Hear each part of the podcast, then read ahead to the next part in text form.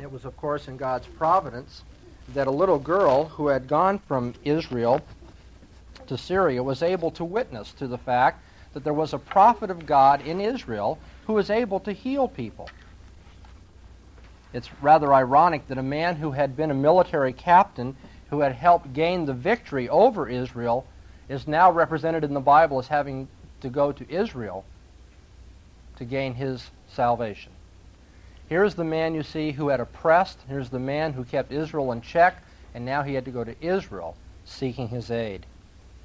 Now, the Syrian king was quite ready. He was indeed anxious to have Naaman restored. In fact, the Bible tells us he sent a very valuable gift 10 talents of silver.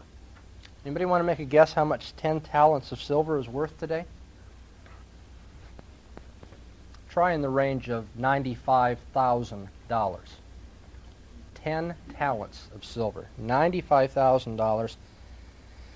6,000 shekels of gold. That's equivalent of two talents of gold. And he sent 10 changes of raiment, which was highly desired, of course, in the Middle East. Uh, you may take it for granted that you can, clo- you can change your clothes every day, but that wasn't a common thing in the Middle East. It was very dusty, and remember, they didn't have showers and all the rest no inside plumbing. And so to be given 10 changes of clothes was quite a wardrobe to be given. And so the Syrian king sends all of this wealth and clothing and says, Look, we're going we're to buy Naaman's salvation. Okay? We'll give you this big gift. You take care of his needs. And it sends a royal letter. And of course, the Bible abbreviates what the royal letter says, but the letter introduces Naaman to the uh, king of Israel and asks him to intercede so that he might have his flesh restored. But when the letter came to the king of Israel, the Bible says that he misunderstood it, requiring him to perform the cure himself. And as the Bible says, he saw this as a pretext for a quarrel. He, he cries out, he says, Am I God? What does this man want of me? He sends Naaman to me and he says, Here's a royal letter, here's all these gifts, here's all this money, cure him.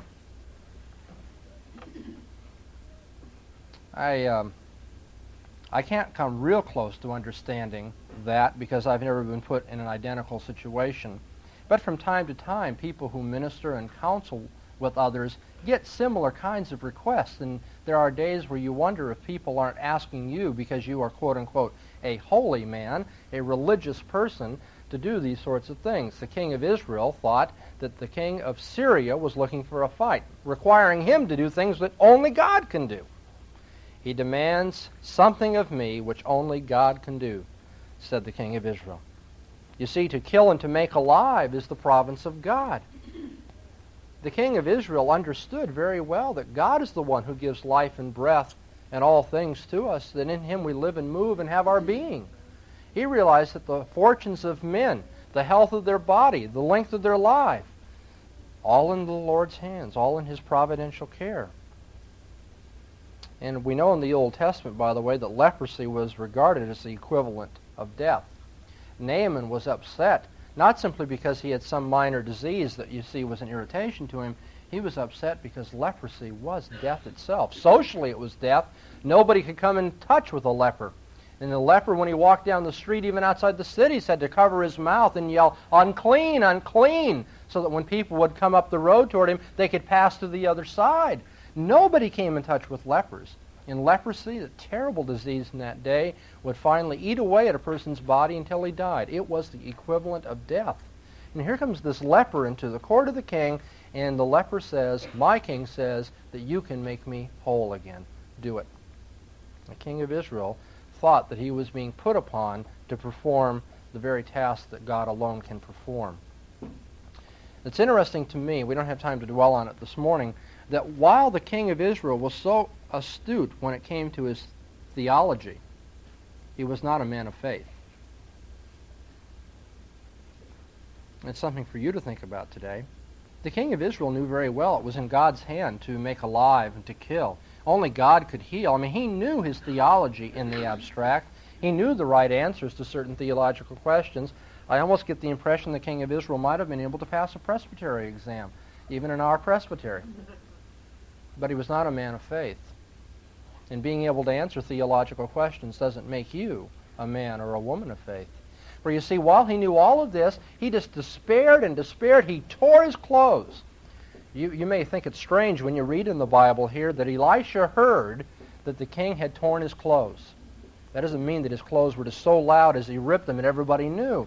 Word got around when the king of Israel walked about in torn clothes. You see, he didn't just tear his clothes and say, wasn't that an interesting ceremony? Now I'm going to go put on another pair of clothes. No, he would go around with these torn clothes to let people know that he was in grief. What would he do? He didn't have any idea what to do. He didn't turn to the man of God. He didn't turn to the Lord in faith. He just grieved. But Elisha heard, and he sent to the king to remind him that there was one in Israel who indeed had the power of God, who was the servant of God, who was a prophet of God, who could heal Naaman. And so the king sends Naaman to Elisha's house. Naaman's an interesting character. Reminds us of ourselves, I trust. For you see, he had a pretty good idea of how God was going to perform this miracle. He had, if you will, a certain religious sense. He had a certain idea of what was a sophisticated way to go about religious exercises. Elisha, though, you see, he wasn't a high church Anglican at all. You know, he didn't have these, uh, these highfalutin ideas of worship. In fact, Elisha seems to have lacked even a little bit of social grace. Naaman, one of the greatest men in Syria, comes to his door, and Elisha sends from the back room his servant out to the door and says, Here's the message. Uh, you know, in our day and age, if that were to happen, it would be enough. I mean, we would all say, What's wrong with this guy? I mean, what is this guy? John the Baptist eating locusts and honey and not knowing how to get along with people? He's out here in the back room, tells his servant to go. That'd be bad enough in our day, but in that day it was a great insult. Oh no, you see, if Naaman came to your door, even without a request, you know, you would have to really put on just about as big a, a show and ceremony and party as you possibly could for this man to be polite. I mean, he was one of these uppity ups in society. Not only that, he was from your opponent's army. You don't dare want to insult somebody like this. But now, what if Elisha had, you see, done what Naaman expected? What if Elisha had gone through the religious motions that Naaman required of him? What would Naaman been taught by that?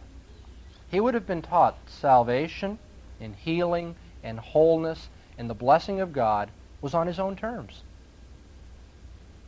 you know, that God would just go through the kinds of ceremonies that the sinful man expected God to go through. You can almost expect that Naaman thought that he was at the at the at the bar and that God was in the dock.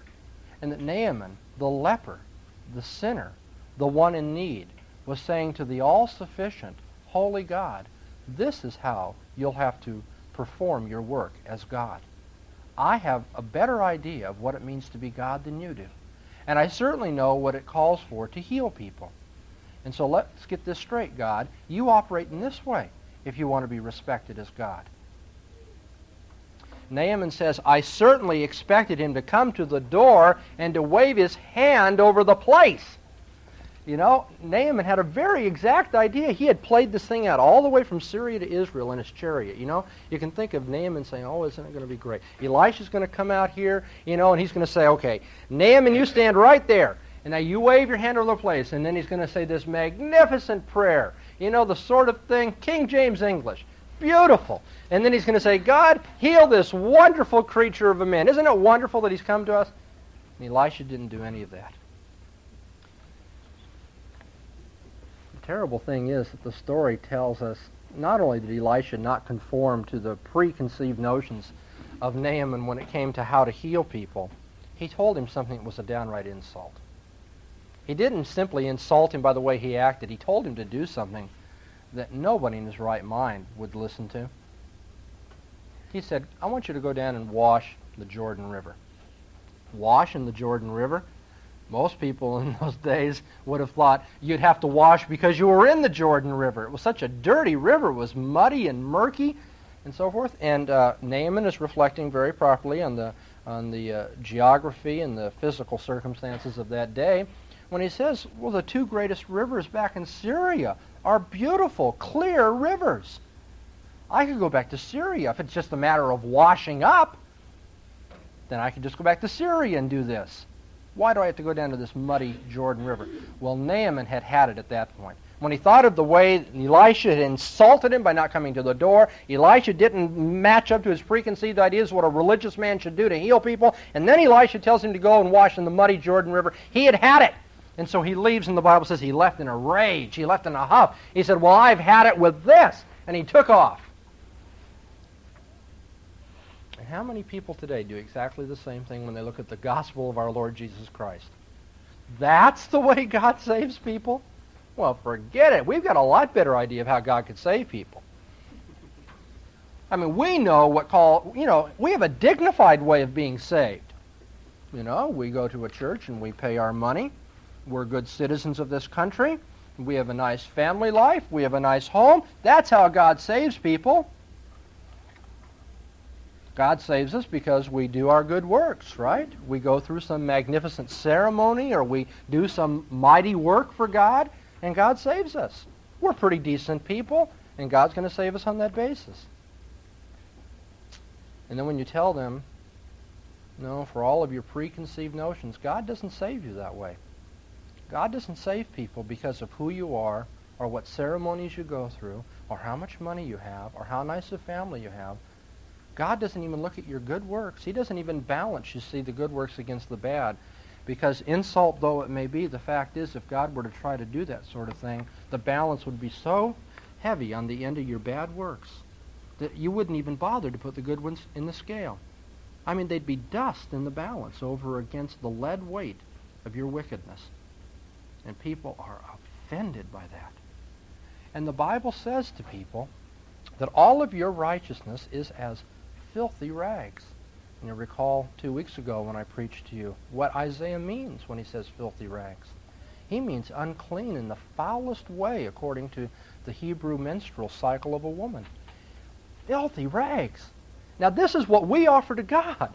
This is our, our righteousness. It isn't as though God, we realize we have these filthy rags in the back closet. Okay, and we know they're there, God, and we're really sorry, but we're going to put on our Sunday best and come before you. God says, no, you see, what you call your best is what I call filthy. Filthy. And people walk away in a rage. Now, I'm going to tell you how to get people saved. I'm going, to, I'm going to think this through in a humanistic, worldly way, and I'll explain to you what we could do if we want to really get people saved and interested in going to heaven. If we want to get people saved, we could take out very large ads explaining to them what mighty thing they would do. And believe me, what they would do would be much harder than simply professing faith in Jesus Christ and trying to live a life that's decent before Him and worshiping with the church and all the rest, we could say, we'd like you all to go to Riverside, get down on your hands and knees, and go all the way to Disneyland on tacks. Now, if you do that, God will save you. And you know that there were people who would flock to Riverside to crawl to Disneyland because they would think, finally, Finally, I'll have God under control. Finally, I'll be able to do something where I have to, where he'll have to say, "Well, of course, look what you did." Who could but save such a person who would crawl from Riverside to Disneyland on tacks?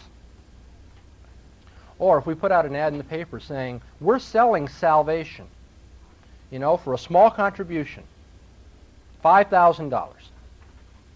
$5,000. I'm talking about when the nickel drops into the chest, the soul flies free to heaven. I mean, we're talking indulgence. We're talking about God making it easy on you. And people would scrape and save, and they'd work overtime until they got their 5000 and they'd figure they were in. I'm telling you, there are a lot of ways we could get people interested in the Church of Jesus Christ. Naaman went away in a rage, and people will go away in a rage when we tell them what God really requires of them. But then you see a servant came to Naaman. The servant used what we call in philosophy a fortiori reasoning from the lesser to the greater. And the servant says to Naaman, Now look, if he had asked you to do some fantastic thing, wouldn't you have done it? Naaman thinks to himself, Well, of course. I would have done anything. He says, Well, now that he's asked you to do something that's very simple, why shouldn't you do it? You can imagine Naaman. I mean, he's on his way away from the Jordan River. What kind of humility that would have called for for Naaman to say, Well, maybe I was wrong. I'm sure Naaman did not turn on the road and say, I've been wrong all along. My life's been lived according to my own wisdom. The prophets convinced me of my wayward ways. I'm going back to the river. I'll bet you Naaman kept looking back towards Syria as he, as he inched his way toward the Jordan River, thinking, do I really want to do this? Do I really want to show all these servants and all the entourage around me that I'm this kind of man? And then of all things, Elisha had asked him to dip seven times in the river. You know, Naaman probably wanted to go up there and put his foot into the river and pull back and say, clean, right? That's it. I came in touch with the holy water and it's all over. No, you go down and you dip yourself all the way into the river, Naaman. And Naaman goes down once and comes back up. And of course, you know, the leprosy is just as bad as it ever was. And now what's he beginning to think? And this man's played me for a fool.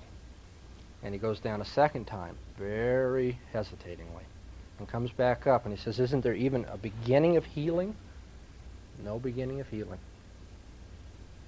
And a third time.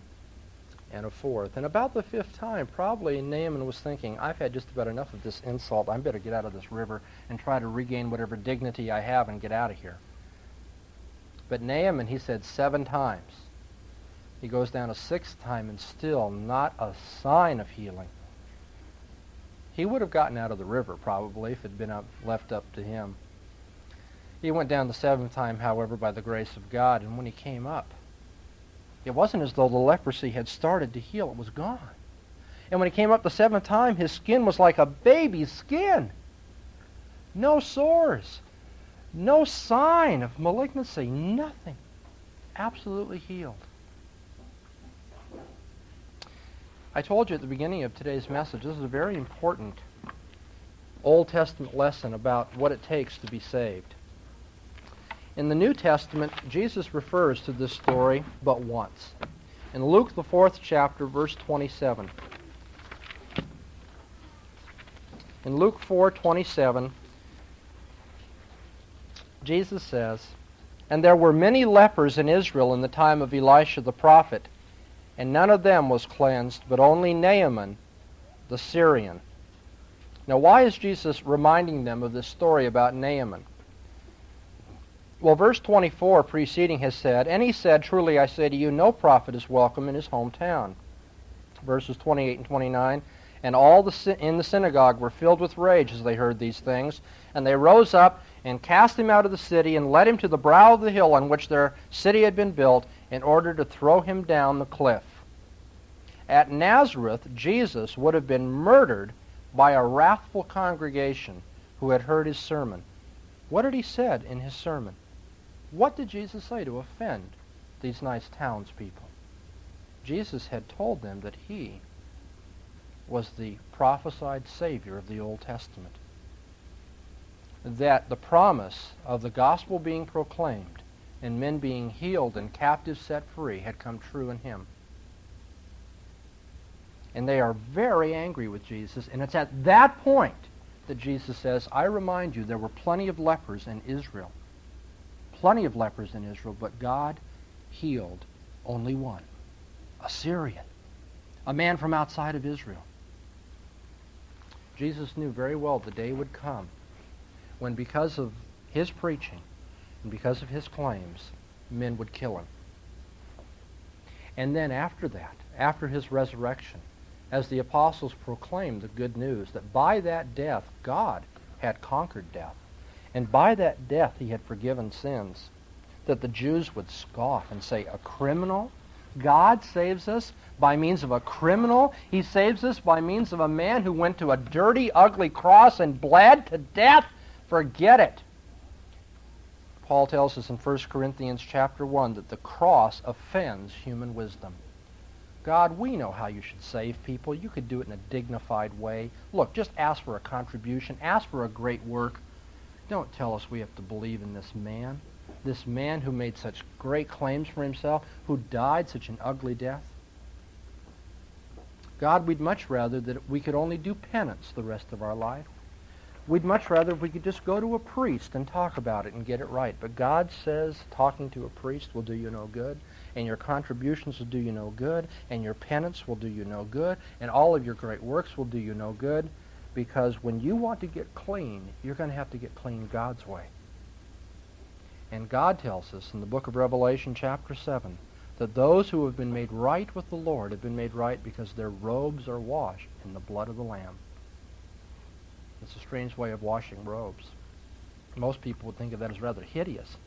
Dipping robes in blood and making them white. But God does that because, you see, he doesn't call the righteous to himself.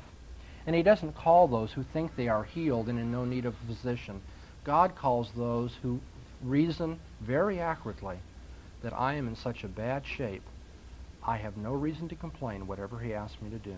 And if God wishes to save in this way, then it's in this way that I'll be saved. In Luke 10 we read, Thou hast hid these things from the wise and the prudent, and hast revealed them unto babes.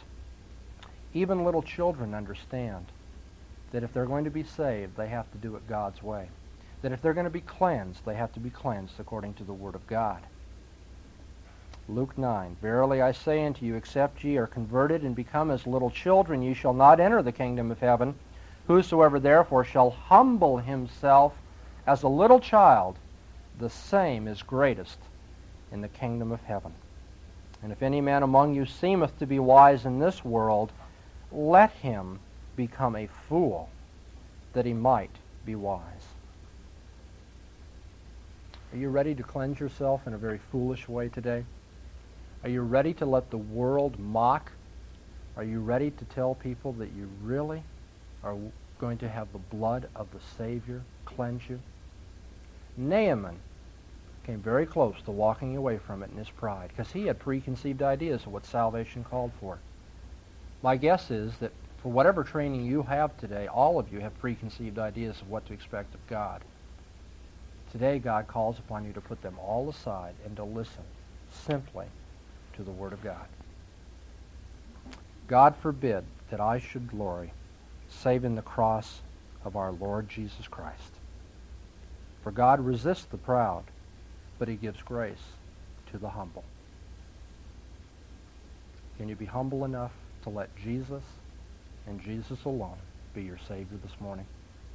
Can you be humble enough to say that his blood is all sufficient? Let's pray. Lord, we come to you not with any despair, not with any doubt, not with any pride. We come to you as poor, miserable sinners, recognizing and confessing that if we should be saved, it will be in your way. Then if we are going to be clean in your sight, it'll be according to your instructions. Lord, please take away from us everything that detracts from the gospel of Jesus Christ. Lord, help us to see what good news it is that you save men according to your wise plan. Lord, enable us to endure the ridicule of the world, the taunts of foolishness, that we, even as Naaman of old, might be restored, that we might indeed be healed, healed spiritually, and restored to our Savior. We ask, Father, that you would do this, that you'd work this work of grace so that we might learn our utter dependence upon you, not simply in, in all matters for life, not simply depending upon you that we might eat and drink day by day, but depending upon you for our eternal salvation, recognizing that whatever we receive comes by your wisdom and not by our preconceptions. For it's in Jesus' name we pray. Amen.